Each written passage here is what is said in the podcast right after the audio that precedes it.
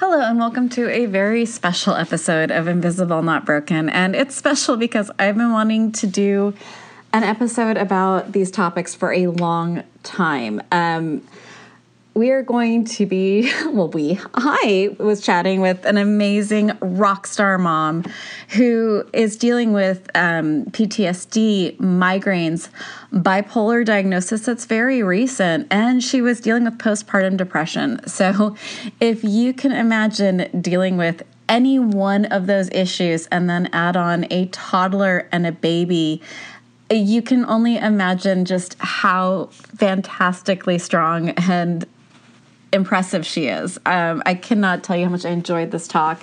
I hope you listen all the way through. Um, we went over different things that she's done to help her through her migraines, what a migraine is like, what it's like to go to high school when you are suffering from anxiety, PTSD, and bipolar. Um, the wonderful carousel of side effects from different medications, um, especially medications for things like anxiety, PTSD, and bipolar um, we talk about medication and pregnancy and what it's like to raise kids when you're dealing with a lot of these issues.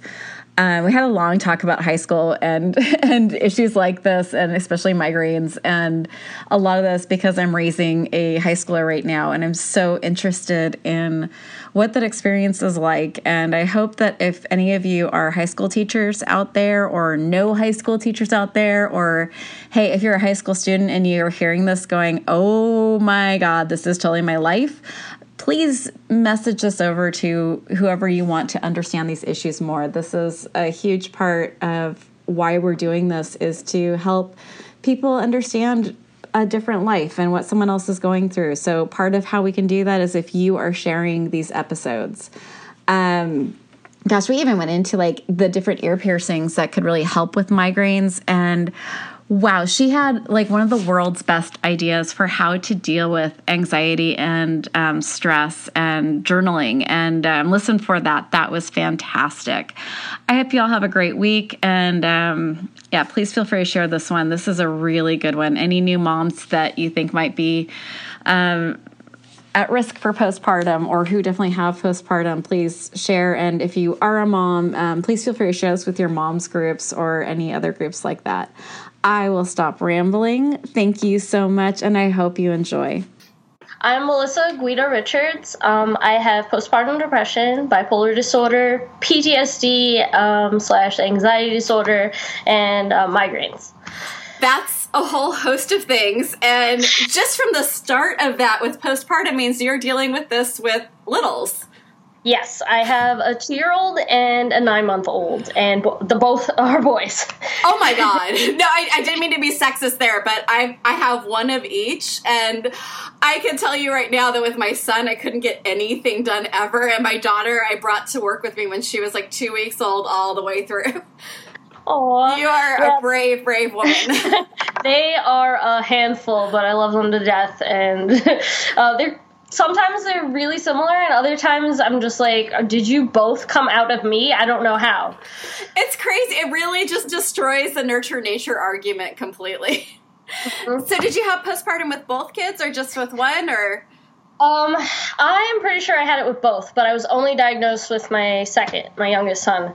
Um i struggled a lot in the beginning with my first. His name is Carlito, and I isolated myself from the beginning. Uh, we had to move to um, Pennsylvania. Oh my when god! I was five months pregnant.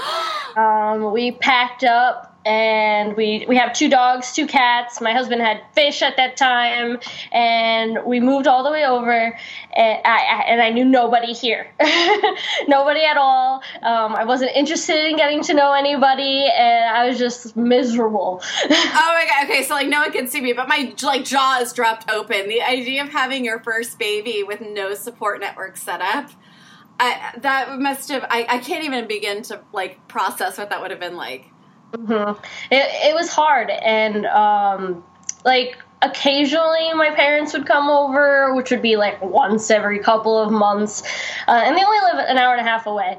Um, for the most part, I would visit them because my husband was commuting two hours one way to his job because for the most of the time he worked from home, but then sometimes he'd have to go on like Sunday or whatever. So I'd go up visit my parents because they lived near there, and then that would be basically all the help that I would get. Is my mom would watch him for maybe an hour or two while I was there, and maybe I'd take a nap if I was lucky. I'm just so shocked. Like I, I'm so fortunate and lucky. Like I remember having my son, and he had colic, and mm-hmm. I had uh, I had uh, postpartum, but it was undiagnosed, and because I did this very similar. I didn't talk about it to my doctors. I didn't mm-hmm. talk about it to anyone. But I remember my mom coming over and I was just crying and I just handed him to her like, please, I don't even know what to do with this. I don't like. I'm so scrambled and just like to take a shower for a minute was so helpful.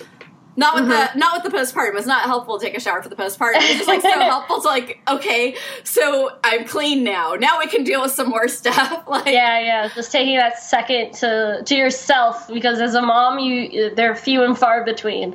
I, you know, I kept waiting for it to get less. And um, I have teenager now and preteen and I'm like, wow, I I still oh. don't have time. I'm sorry, I didn't mean to scare you. I'm not helping, am I? it's okay. I wasn't a teenager too far too far ago. So, what were some of your symptoms for the postpartum? What was a way to cue you in? Uh, I was extremely irritable. Like anything my husband would do would set me off, and I end up like yelling at him. Uh, like he would be doing something good, like he'd change the diaper, but he wouldn't latch the onesie on like the way I would do it, and I'd blow up at him. Um, uh, I was getting like next to no sleep because my son had uh, reflux and he had super bad gas from the medicine for the reflux. Oh my and, god! and he he barely slept and he had a, a, tongue and lip tie, so breastfeeding was a challenge in the beginning, and then we finally fixed that and like but by the end of the day, each day, I was just losing my mind. I, I was just trying, I was a zombie. I was going in and out of life, just feed him, change him, try to sleep, shove some food in my mouth, which ended up being lots of chocolate. well, if it's going to go in, it should at least taste good. Exactly. Something and needs it, to be good. yeah. And it was just like a really rough time. None of my family wanted to come up and visit. They'd always have excuses. They'd be like, oh, I want to see the baby, I want to see the baby. And then at the end of the day, nobody would show up. So I just had my husband, and um, thankfully, he's he's great. He's one of my biggest supporters and support system. He's always there for me. Anything I need, he tries, and uh, he tries to help. It doesn't always work, but he tries. um, and he kind of. Um, just we, we had a lot of talks about like why I was blowing up on him, and he was like, "I feel like you're you're doing this, and um, is there anything I can do to help?" and uh, just eventually I, I, I got in a routine with working out um, because I wanted to lose the postpartum weight, and then just doing that, I kind of got into um, a healthier cycle, which just naturally I think helped the the postpartum, especially because of the endorphins and whatnot. And then I ended up pregnant again. So uh, like shit hit the fan with that. Seriously, like my uh, like it was the most complicated pre- uh, pregnancy ever, and I knew going into that pregnancy by the end of it I was gonna have postpartum again. I knew like without a doubt that it was gonna happen. So I kind of tried to prepare for it this time. How were you able to prepare for it? Well, um, I know like what coping mechanisms work for me, and one of them is like having a routine. So I prepared meals before I had my baby. So I would like make breakfast. I know that I had eggs, and then lunch and dinner would be already made. Um, I tried to set like times for his naps or when when I'd relax or go for a walk around the neighborhood, just like little things each day that I didn't have to think about. And just taking taking the guesswork out of it when you're you're so vulnerable and confused and you're hating yourself, you're just like, wait, I got to do that. It's on the calendar. I have to go for a walk. And it, it kind of gives me that time to like not think about why I hate myself. if that makes sense. It, it terrifyingly makes sense. I mean, uh, I don't know. There's such an issue with this mythology of what motherhood is supposed to be and how you're supposed to feel about it. And then you have all the celebrity magazines, which are like, and look, I miraculously am back to a size zero and I'm loving every moment with my child. It's like, it does not help when you're dealing with um, an incredible change in hormones. If nothing Oh, else, just the change in hormones is enough to set you into a major spin cycle. But Yeah. then you hear these people talking about how amazing it is, how perfect it is. It's not to say it's not amazing or lovely, but I would challenge anyone to say it's perfect. Like, I, I will go to the mat. I very, very rarely will I call anyone out on it. But if you are telling me that the first three months were perfect and a haze of joy, I want to know what you're on, and I'd like some because I, um, I even had an, e- I had one colic baby and one easy baby, and even with the easy baby and tons of help, I was still in a spin cycle. Like, it was uh, in- intense. it's it's a challenge like no other and no child is the same. Uh, what works for one doesn't work for the other and so you're constantly like pulling things like uh, like tricks and failing and succeeding and then it just like it, it just messes with you. You're like i just fed you cheerios yesterday you like those oh I, i'm not good enough because i made you an omelet with vegetables but that's not good enough either like eh, you just can't win Oh my god, I, I'm sorry, but buckle in because that's. I have a teenager and I can't win has been almost like my mantra. And it almost becomes relaxing at this point. I'm like, I can't win anyway, so mm, I'll relax. yeah so you had, um, was the bipolar before or after kids? Um, well, I was recently diagnosed. Oh, okay. Um, when I was diagnosed with pi- uh, bi- uh, with postpartum, um, I think it was two months postpartum. So that was seven months ago. But um, oh, you're to- settling into this diagnosis. yeah, I'm- This is yeah, new. It's, it's a fresh one, but Ooh. looking back and talking it over with my therapist, like it's been affecting me since I was like 14. And like talking to her about like what I used to do and like um, just like I um like one of the main aspects of bipolar is, is mania or hypomania. Um, my therapist and I we're still not sure which one it is, but like back in high school, I would get maybe two hours of sleep. I'd wake up super early. I'd write papers for school, go to school, go to the gym, go to work, go to after school programs, and then I'd repeat it, and I, I'd be fine. Like I got straight A's in high school. Um, and then there were periods when like I couldn't stand myself. Like I always thought I was too fat. Like I, I thought I wasn't popular enough. And and it was just like a cycle that that either way, like I wasn't happy and nothing was good enough. And just having this diagnosis in itself is kind of like a little blessing because I understand what I'm going through a, a lot more, and it's easier to to I guess fight those negative thoughts in my head. And uh, there's a reason for the way I am. No, that that is um, one of the things I get the most emails about is people who are looking for a diagnosis because it's so frustrating and scary when you're you're having all these symptoms and there's no name for it, there's no protocol, there's and uh, when you're talking about something, and I'm so I was so grateful when you reached out and you wanted to do the interview because when you're dealing with mental health issues, there's mm-hmm. so much mythology around it. There's Oh, so little understanding of that this is actually a disorder. This is mm-hmm. a physical disorder in the brain. This is not necessarily. I mean, you could take a walk and maybe feel better, but that's not medicine. And the fact that people are still confused on the difference between like needing your medicine and not like these are these are real issues we're dealing with especially here in this country as um the understanding of mental health seems to be almost devolving lately and it's so frustrating to watch and yeah, it's a, it's a mess. And I actually have a bachelor's in psychology, so I, I have a decent understanding. And um, in college, one of the main things that was studied was the fact that mental illness is a chemical imbalance in your brain, and there are bunch of studies that just show it they show in mris like the different areas of the brain that are effective uh, Yeah. between like a healthy brain with someone without a mental illness and then someone with bipolar someone with schizophrenia like it, there is evidence and it's so important for people to know uh, that it's not make believe. You're not crazy. It's an actual thing. yeah, I mean, no one would ever tell a diabetic like, no, no, you don't need that insulin. Just go for a walk. You'll be better. like the exactly. walk might make you feel a little better, but you still like need to take actual physical care of your your biology. like yeah. Yeah. So I'm so grateful you're willing to chat about this. One of the things I was um, trying to figure out, and I'll just ask outright, is um, were you on any medication before pregnancy? Because that was such a big issue for my pregnancies. Was I was on so many medications that we had to figure out if I could still take them during my pregnancy or not. Mm-hmm. I was um, in high school, not high school, in college. I was on several different um, medications for uh, mental illness because, like, I couldn't find the right one that was working for me, oh and eventually, uh, like, I must have tried like at least like a dozen different medications. And in college, my PTSD was acting up really bad, and I'd have panic attacks, like to the point where I couldn't go to class.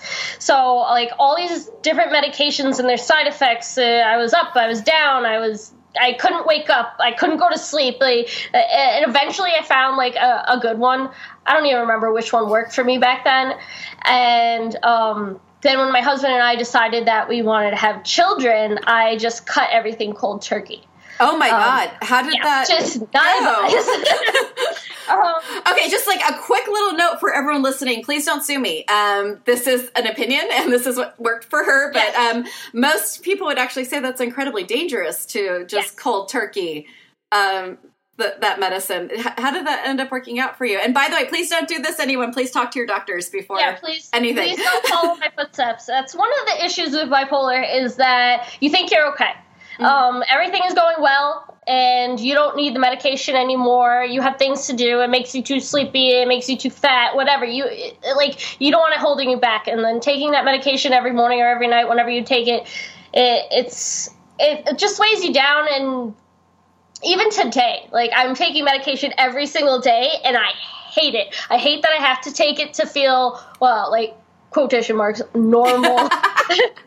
And um, it's a fight and i need to remind myself to do it. But anyway i quit um, in what was it?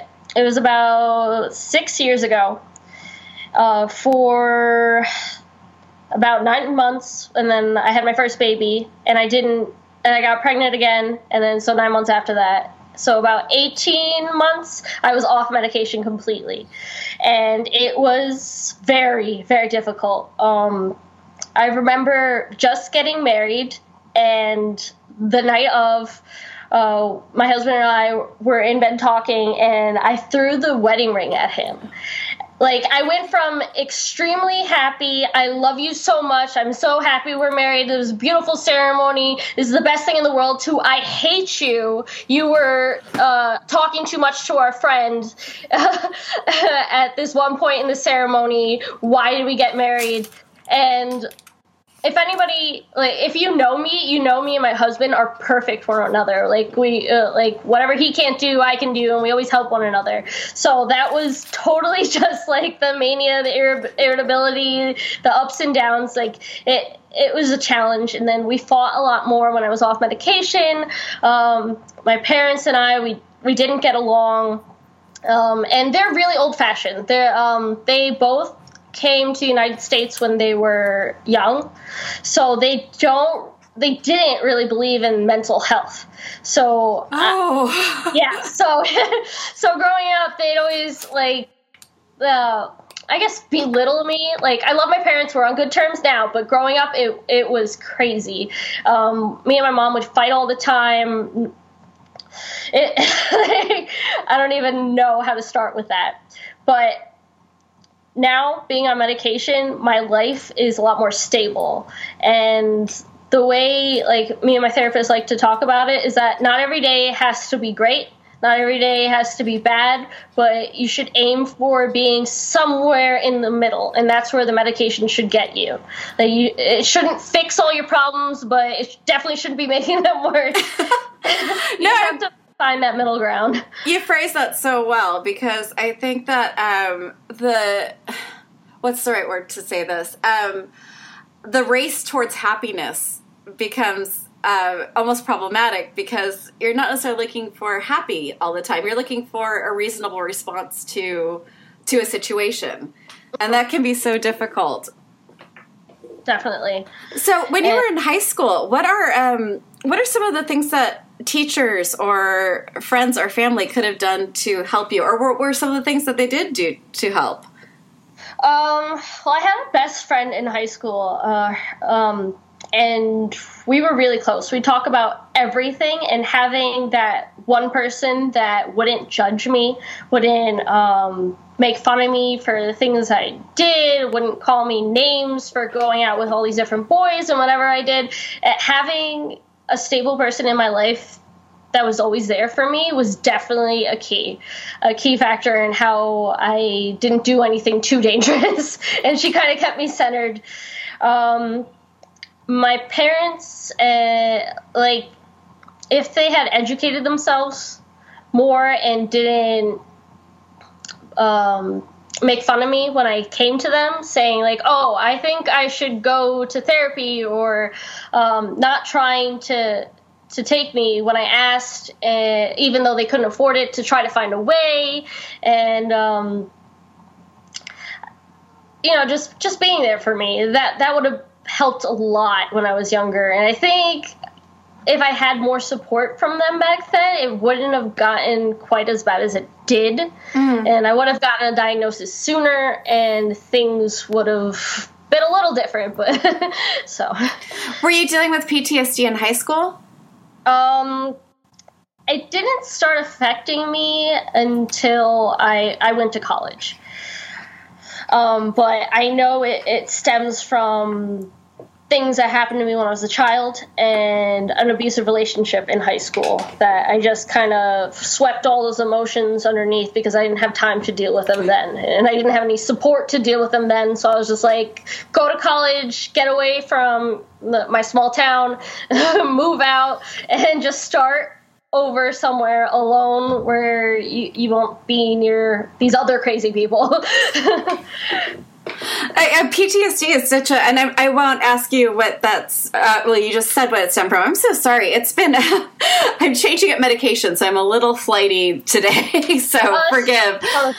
Um, but I, I went through severe PTSD through high school and college, and one of the things that I remember was my therapist saying, "Okay, so we're going to put you on these medications to help you through it," and I said no because I felt like I was I was looking for a reasonable reaction to to what was going on, and I felt like, okay, I'm super depressed and anxious, but that seems reasonable for what just happened. And, yeah. But I, I don't know. Maybe like taking the medication would have helped more. It's um it's such a weird thing with PTSD to know what what will make it better and what will um especially when you're trying to find the right meds that can get yeah. incredibly confusing and stressful and the side effects are no joke no, they're they're not. It, there's really there's ups and downs, but some of those meds they they don't even help you a little bit, and you're feeling like crap for two weeks or however long it takes to get an appointment again, and then change your medication, wait for it to affect it. It's just it's very challenging, which is why I understand a lot why a lot of people don't want to get on medication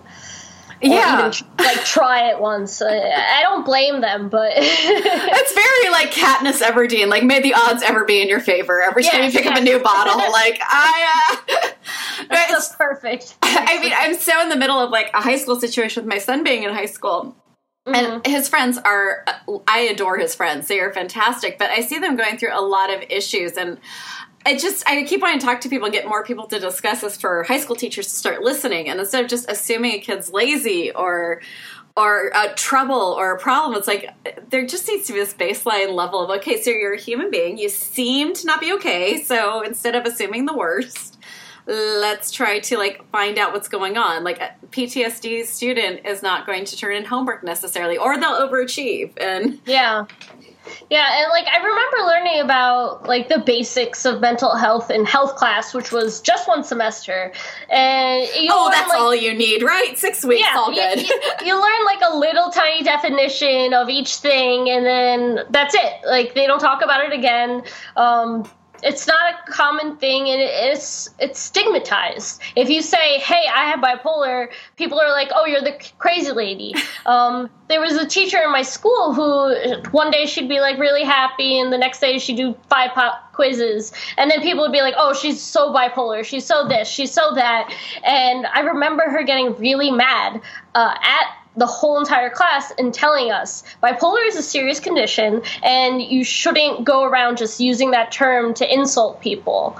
And, and that was like an eye opener for me. Thankfully, uh, uh, I thank old me for not being one of those people who did that. But it it was a lesson for me anyway. So I I never labeled anybody bipolar or oh you're just uh, schizophrenic. You ha- you hear voices so you're crazy whatever. Uh, and it, actually like piqued my interest in psychology. And because i knew i had all these issues i wanted to study in college. So that's what i did. And how did you work all this through with college? That's i that, that gets pretty intense yeah and especially uh, with bipolar where there's not the structure of high school anymore um, I ended up having to get um, like uh, disability assistance in college from the um, uh, the disability office on my campus. Uh, I went to SUNY Fredonia, and they were great. Um, I worked with my shrink at the time, and they put the paperwork through saying that I needed certain accommodations, um, which ranged from uh, taking a test in like a, a room by myself, um, getting extended time on tests because I would randomly have panic attacks and I couldn't control it, um, being able to to miss classes if they had like an attendance policy um, that allowed me to um, do that without getting any repercussions, and because of all my mental health issues and uh, my my migraines. Uh, uh, like I, I class a lot, and uh, so it was hard. Um, before I did that because I would be penalized. My grade would be affected by not when I wouldn't go to school, when I couldn't get up in the morning, when I couldn't wake up to my alarms. Um, and so that that just really helped having um, understanding like school system that supported you and enabled you to discuss with the teachers and give them as much information as you wanted to without like that pressure and judgment.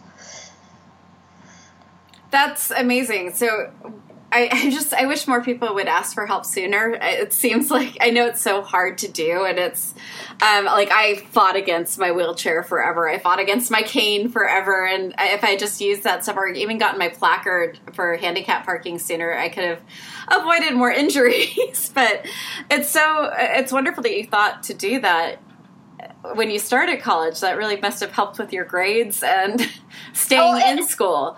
Yeah, it definitely helped uh, when I started it, which was junior year. So for the first two years, I didn't have any of that, and um, uh, I ended up failing one class. Um, I got a couple of like C's, barely passing other classes, and um, it, it was clearly obvious that, uh, that I was struggling. And at the beginning, when I first went to college, like I didn't have any friends. I was really isolated because I moved in the middle of nowhere. It seems was, like a pattern. yeah, yeah, I keep doing that. um, I moved six and a half hours away from home, so uh, making friends was a big issue because I was too nervous to talk to anybody. Um, and then we ended up doing this thing in my dorm called speed friending. And i took the chance by going there. And then i made like a little group of friends and, and that kind of influenced me to to go to classes a lot more go out to eat with them. And um, having social support in any type of way is a big factor in how well you're doing mentally. It's especially with anxiety it becomes so hard to well, not all the time, but whenever there's an attack or a start of an attack, just to even do the basics, like mm-hmm. even to try to get a social group of people around that you'll need later, it's um, it's anxiety provoking. Yeah, and I I've always had like a cycle with friends where we get along great, we do a lot of things together, but then um, the depression would hit and I wouldn't talk to anybody for weeks and whatever. And a lot of people who I was friends with would um end up like being mad at me they wouldn't talk to me and it would be this big deal for them. Like I was personally insulting them when I was too busy or I, I just couldn't do it. And a lot of people don't understand that it's it's not like I'm doing this for kicks. Uh, like if I if I could be happy every day, going out for drinks with my friends and going to parties, like like I wouldn't. Don't you think I'd rather do that? but it wasn't talked about. Like it, me saying like, oh, um, I don't feel good today, um, so I can't go to that party. Uh, you'd be teased, you'd be made fun of, and it, that was a hard issue growing up and being a teenager. yeah, nothing tests friendships like chronic illness. It's um, it will definitely weed people out pretty fast. Mm-hmm. So, what were you doing for your migraines? How have you been handling those? Those. Um, when I first started getting them, I was put on Topamax, and um, oh, really? Oh my god! yeah, yeah, it's a seizure drug with a side effect that can help migraines. And I lasted uh, three weeks on that one. wow, I was on it for years. I was on it for I think three years. Uh, I started off like at the lowest dose, and then I was up to I think over 100 milligrams a day. Um, and then uh, when I have a migraine like onset, I take sumatriptan and I started off on like 50 milligrams of that, but it always made me feel horrible. And so, like, between the 20 minutes to an hour, I would be at like excruciating level of pain and also have the horrible side effects of the sumatriptan. Like it makes my jaw feel like it's it's like numb and burning at the same time. Uh, massive brain fog. Uh, I, would be so ditzy I couldn't follow a conversation. I'd have to ask friends to repeat themselves a million times, and then you really master the art of like nodding and smiling. Oh yeah, oh that was that was a good time. That was yeah, uh huh.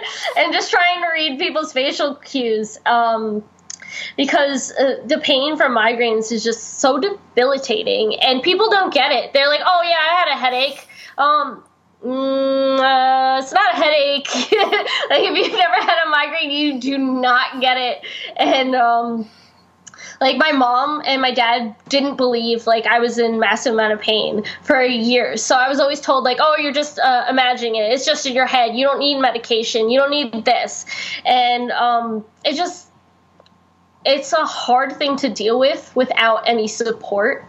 And um, years and years of being in pain, I eventually saw a neurologist, and um, I'm on a different medication because I am breastfeeding and I was pregnant. And when I was pregnant, I couldn't take any medication for it, otherwise, it would have uh, hurt the fetus. So thankfully, um, I am on some medication. I'm on um, propranolol, which is uh, a blood pressure medication, which can help migraines. So that kind of helps ish. And then I can take sumatriptan on onset of migraines. And um, a weird thing that I did to help with them is I got my daith pierced on both ears. I've seen that before. Does that really work? Um, it definitely helped in the beginning. Um, I think my stress level is a little too high right now to for it to be too effective. But I went from having migraines every single day um, mm, when I was postpartum in the beginning to maybe once every two weeks um, for a while. Uh, so I think it helped a little bit. And you know, any help you can get, why not? Right? why not yeah.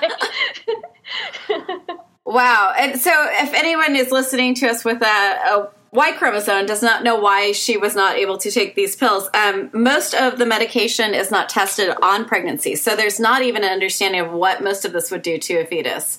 Mm-hmm. And that's a very uh, not only that, but most of the medication is never tested on women, which I find frustrating because um, we are dosed the same way men are dosed. They assume that we're going to have the same side effects as men's because the only very few drugs are actually tested on women. Almost all of them are tested on men exclusively. So it's um mm-hmm. becomes very confusing when you're trying to figure out how to how to medicate. yeah, yeah. And um, when I first became pregnant, I was working full time nights, and I was going to grad school. Um, and I ended up having to drop out of grad school and quitting my job because the amount of pain I was in for my migraines and uh, just like having so much anxiety, I couldn't work. Um, I was tired all the time.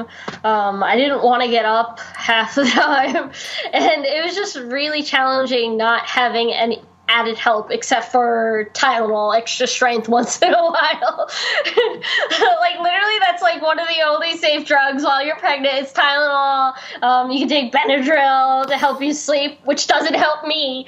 And you're just really limited. And having a child is uh, like people make it seem like it's rainbows and butterflies in movies, like you said earlier. Mm-hmm. And it's not, especially for people with uh, mental health issues or chronic pain or any type of illness that isn't cured in 24 hours. so, how are. I, I just want to see if we could um, come through an actual description for anyone who thinks they understand what anxiety is without having it like, oh, I've had deadlines and been stressed at grad school and, and law school, and I, I know what anxiety is. Do you want to explain what uh, what clinical anxiety is? Okay. Um, an anxiety disorder is something that lasts more than the occasional, like, oh, I was nervous about a test. Oh, um, I have to take my car to the, the DMV and I'm worried about money, something like that. It's, it's this thought process in your mind where you cannot slow it down. It, it, for me, it's like, um, endless thoughts that just keep popping in my head no matter what I do, saying like, "Oh no, like if I do this, like my kid's gonna die. Oh no, if I if I don't stop at this red light in time, um, like I'm gonna crash. Uh, like if I don't answer my phone call." Uh, if it's my husband, he's gonna hate me and end up divorcing me. It really just escalates really quickly for me, and um, you have this feeling of impending doom and some people experience panic attacks with anxiety disorder, not everybody. And panic attacks are different for everybody. Um, they can be the stereotypical things that you see in TV shows where people are crying and screaming and um, biting their nails or whatever, or it can just be dazing off into the sun or uh, sleeping a lot. Um, it it just varies from person to person, and that's what makes mental health so hard to diagnose. Because the symptoms for anxiety disorder are similar to the symptoms to depression, and it, that's what's so tricky about getting the proper diagnosis so you can go on the proper medication. Now, for what you have, I'm curious if you have the same issue I, I get. Is um, people are always suggesting how I will I can cure myself through diet or um, trying a new tea or have I thought about yoga and meditation? Um, do, you, do you get to deal with this, Joy? Yes. I do. That, that uh, well meaning, and I do understand it's well meaning, but oh my god, yeah, I need to wear a uh, t shirt with like everything I've tried on it, and um, just look, see if there's anything on there that you would like to suggest, and um, or like a business card with oh like my God, things yes. I try to just hand them out to people. Um, but yeah, yeah, I totally have. Um, people they like to say like, "Oh, my friend had migraines too. Um, ice packs worked for them. Oh, they got acupuncture for like two times and they're cured." Um, oh, my favorite, the chiropractor. The chiropractor can fix so many things. You should go don't take pills. They're just gonna make you worse. Um, like you said, go uh, go do yoga. It, uh, you must be anxious. It's all in your head. Whatever. Um, light a candle. Take deep breaths. it's crazy what people suggest, and then they don't want to hear it if you say like, "Oh, that doesn't work for me. Um, I'm actually on this medication, and that helps a little bit." Um, it, it, because it's it's kind of like that like, hi, how are you? People don't really want to know how you are. They just want to hear, like, I'm good. Uh, uh, how are you? Oh, I'm good too. Okay, bye. like, I, I want to suggest this so I feel like the better person that knows everything. And then if you tell me that doesn't work for you, oh, now I, I'm mad at you because it's somehow insulting to them. That's been one of the biggest strains I've had on friendships is like, if I don't try this, or if I say I've tried it and honestly life isn't worth it for me without gluten, I need my sourdough. like, I need wine. These are things I need to be a happy person. I, anyone who wants to write to me, yes, I did try the no wine, no sugar, no fun, no caffeine, no gluten. I freaking tried it. I did it for like a long time, long enough that my husband was ready to lose his mind with me. Um, it, it didn't work for me, but like I've definitely had problems with friends where it was like, but if you just, and then when you start like falling down or showing symptoms, well, if you had done what I said, it would, Yeah. yeah, it's, it's frustrating and hard. And um, Mhm. Also, the friend of a friend stories are are highly amusing to me. Like, oh wow, so you have a friend who has this exact disorder, but they're fine and can work. Yeah, oh, that's yeah. great for them. like, uh, uh, Oh, my favorite thing about migraines is a lot of people tend to say like, "Oh, well, my grandma used to have migraines and now she doesn't." Uh, okay, and I know why because it's often it's common for women. Women get migraines more than men, and then once they hit menopause, like their hormones change, and that's what often helps with the migraines. And it's like I can't just be like, okay, I'm gonna go through menopause today at 25. Uh, uh, that wasn't helpful at all. That one day in about 20, 30 years, it's going to get better. Maybe. Yeah, I, I'm staring down that that barrel, very excited, going, "Really, this is going to stop soon? Yes, yes, soon. Hey, I am 41. Let's get this going now. I've I've had my two. I factory's closed. We're done here. Yeah. Like, can we not do the rest of this? Mhm. And I just stepped on the cord again. I'm doing great today.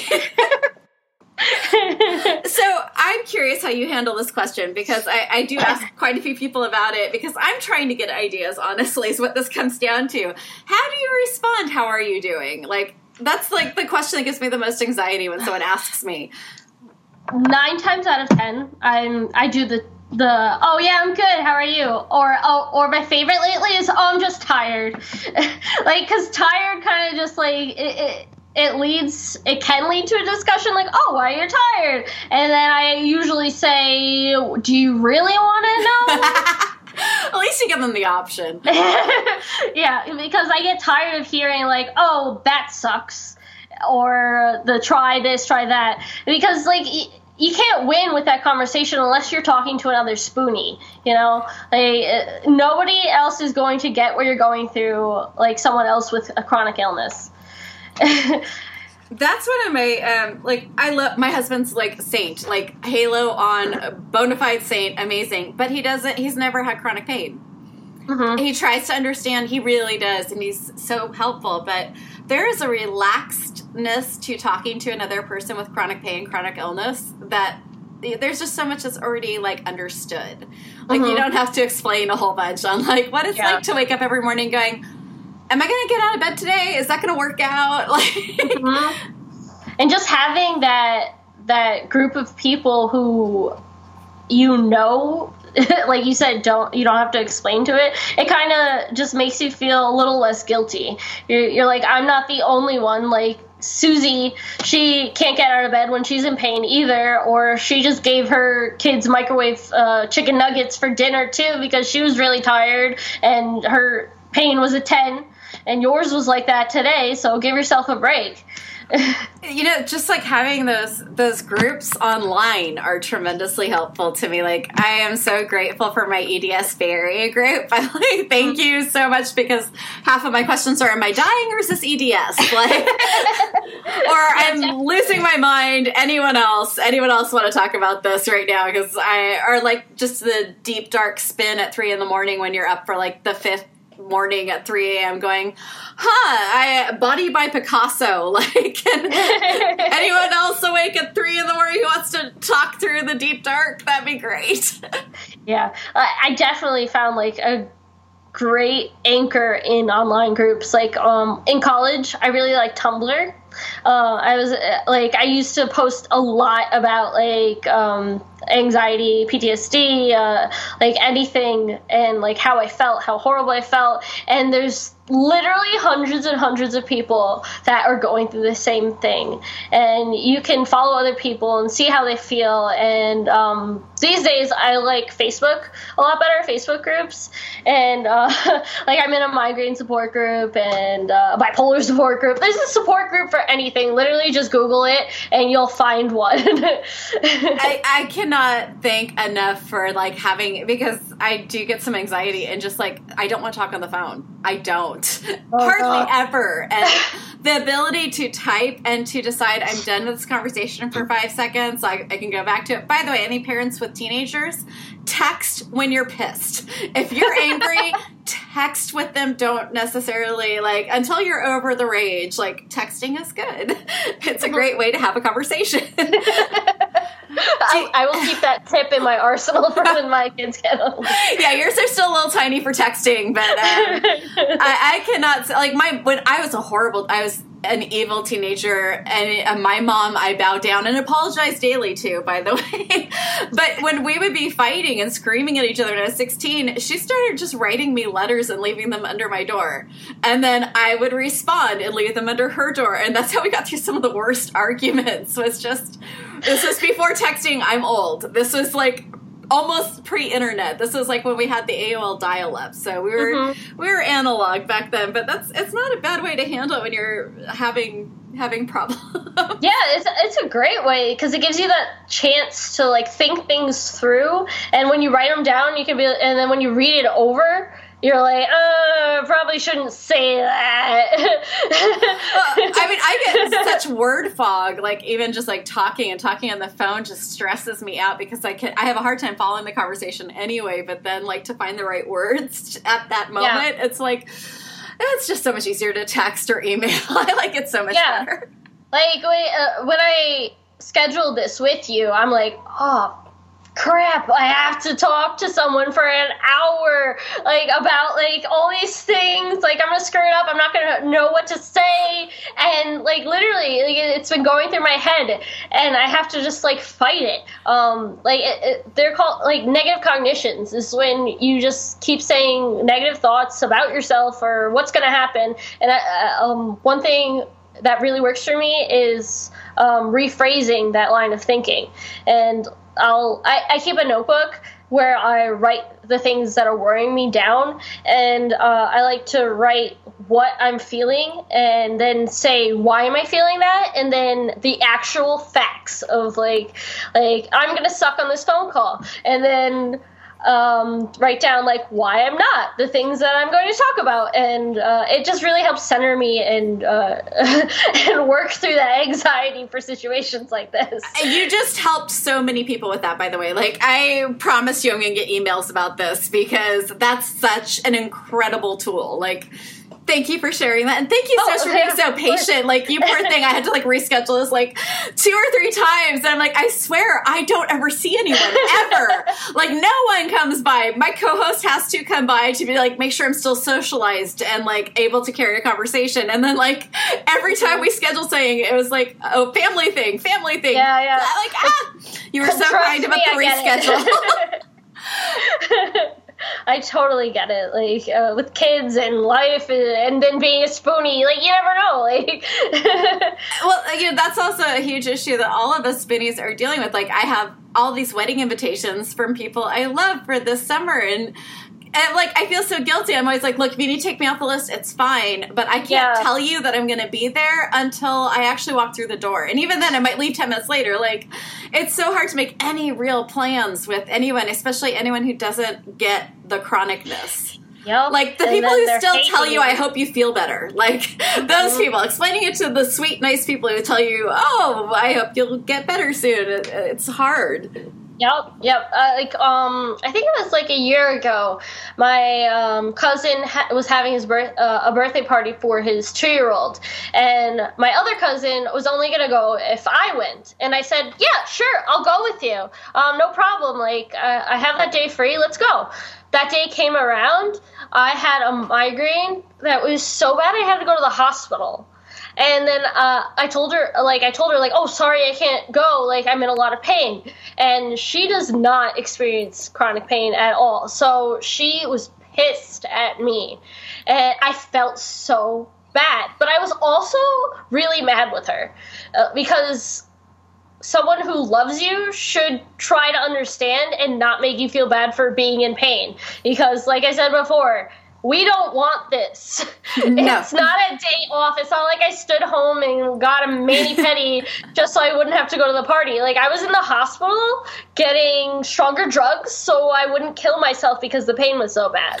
So do you want to explain? Because there's just so many. I, have had a few really great interviews with people with migraines. I keep asking this because I want people to understand this is not a headache. Do you want to describe, or can you describe what a migraine feels like? A migraine that sends you to the hospital. Okay, um, well, for me, it has to be one that's at least a week long. okay, usually... so explain to people who think that there are headaches that stop after an hour. yeah, um, it for my migraines, they start um, like my head just feels kind of funny, like when you haven't got enough sleep, and then I can kind of tell, like, oh crap it's coming. and um, I try to avoid all my triggers, like um, like wine, coffee, uh, too much light. Um, I'll put on like my hat so like the sun's not in my eyes. Um, and then if it gets like past like a level four, which for like I guess a non-spoony would be uh, like a level seven pain compared to mine. I then take my uh, my onset uh, migraine medication, which, like I explained before, is is a pain in the butt too. But it will take it away for a short amount of time, but then it will come back. And the problem with migraines is if you take any type of medication too much, then you get rebound headaches on top of it. So, it, like, you'll be feel okay for a couple hours, or if you're lucky, maybe a day or two, and then it hits you back down again like like uh like a boxer. Like Ronda Rousey is coming to your face and just wailing on you. And um you can't think straight uh, you can't follow conversations. Any type of light feels like you're being stabbed in the eye with an ice pick. Um uh like you can't sleep because you're in too much pain. Uh, you try everything and then you just feel hopeless useless uh, and like the pain is so encompassing that everything is pretty much a blur for me. Uh, I, I just try to like go through the motions because I am a mom. I can't lay in bed all day, otherwise my kids are going to be helpless.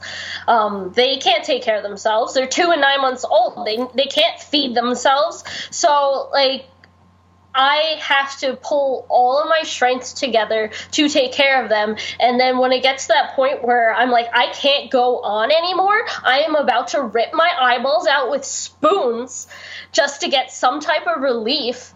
Um, I have to go to the hospital. And by that point, usually it's been like a level nine for at least a day or two, and I'm about to hit level 10, um, which childbirth let's say childbirth is easier than a level 10 migraine. So, a watermelon coming out of your body is easier than my level 10 migraine.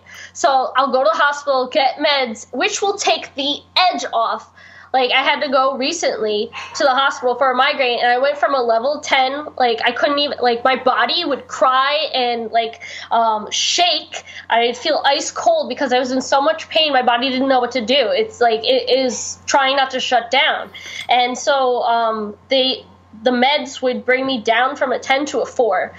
So um, then eventually it will go away hopefully. so, how do you deal with ER doctors when you're walking in with a migraine? I, I, I'm just asking this because, like, I go in with like mass dislocations with like an arm over here, like towards my chest, and I mm-hmm. still get treated like.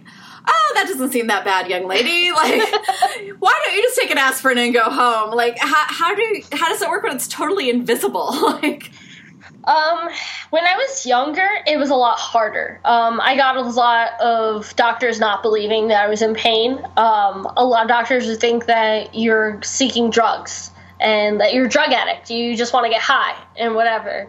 Um, and thankfully, when uh, I would go to the hospital, I I usually had my mom there with me, and she knew I had migraines finally after a while when she accepted it. So she would advocate for me. And then when I was older and on my own, um, I didn't have too much trouble with uh, migraines and going to the ER, um, thankfully. But I know a lot of people do, and I, I did get a couple of questions now and then like oh like what drugs do you take? What like oh um, we can only give you this. And i'm like um okay like i'm not looking for like hard narcotics. Like i just want you to, to make it so i, I can live another second without feeling like i'm dying. And you just get that kind of like brush off attitude. And you know you can't act out or like give them any type of sass. Otherwise, they're going to label you drug addict, not help you, and you're just stuck. So I'd have to bite my tongue a lot, and that was one of the hardest things for me to do because I hate like trying to like suck up and like seem like uh like oh yeah you're the doctor you're so smart yeah of course it's not that bad uh, I'm so thankful for any help that you give me type of situation and you just kind of gotta bite your tongue sometimes when you're in that much pain because you don't have the spoons to to fight. that is a real thing, not having the spoons to fight. I preach that one for the back seat. Like that's that's a good one. Um, you're not going to believe this, but we're almost at an hour. Wow. so, what I wanted to know from you before we go is: is there anything that you can think of either that has really helped or something that someone's done that's been significantly wonderful? Any advice you can give for people out there who have friends or family with PTSD, anxiety, migraines, um, or um, or uh, bipolar? Is there anything you can? Um, one of the pieces of advice I would say is don't give up on medication. Um, keep trying. Uh, you may need to take some breaks between trying different meds just to give yourself that that right mindset. But if you have um, a mental illness like bipolar uh, uh, and really severe PTSD and postpartum, it's okay to need that medication, and it will help you once you find that right right one. It, uh, just think of it kind of like speed dating. just like you're you're gonna get some awful ones. You're gonna get some ones that you think are right in the beginning, and then they turn out awful, and then eventually you'll find the one, and you want to marry that one. oh my god, I've never heard described that way, but that was perfect. and like Remember that divorces happen though. The medication is not going to last forever and be perfect for you. So you're going to have to try again. it's not a monogamous relationship. and don't feel bad if it stops working. There's nothing like it, it's not because you're a worthless person. It's not because you're broken. It's because there's a chemical imbalance in your brain. It's a real thing. You like you said, you wouldn't tell a di- uh, diabetic not to take their insulin. So don't be afraid to ask for help. And having a social network that supports you is super important. And if you have too much anxiety where you can't talk to someone face to face, join the online networks. Like we said, like text somebody uh, once in a while, call a helpline if you need it. And like don't be ashamed. I know it's easier said than done, and uh, if you can't even make yourself do that, write it down take a journal, write it down, and it will just give you that moment to center yourself. And I'm also going to link in the show notes. There is a service for people with anxiety um, that is text based for a helpline. It's not a, a, phone call. It's actually that you get to instead of calling the helpline, you text the helpline and you do the yes. whole thing through text. So I'm going to link that in. You are a rock star. I am so impressed with you. Like all of this that you are dealing with, and you're dealing with it with a baby and a toddler. I mean, you are amazing. and thank you so much for talking to me today. This is wonderful. Thank you. I had a lot of fun. And well, it's Close like enough. talking to someone. Yeah, an adult, an actual yeah. adult conversation. We tried. yeah. Thank you. Thank you so much for listening this week to Invisible Not Broken. And if you want to, just head on over to our website, www.invisiblenotbroken.com. There is a wealth of knowledge and links about this episode and different things that might help out. So please head on over there. Again, a plea for sharing. Please share us with any support groups that you might be a part of or with any people that you would like to understand invisible illness or disorders or any of the things we talked about today, um, please share us and have a great week. And until next week, be kind, be very gentle and gentle with yourself, and be a fucking badass.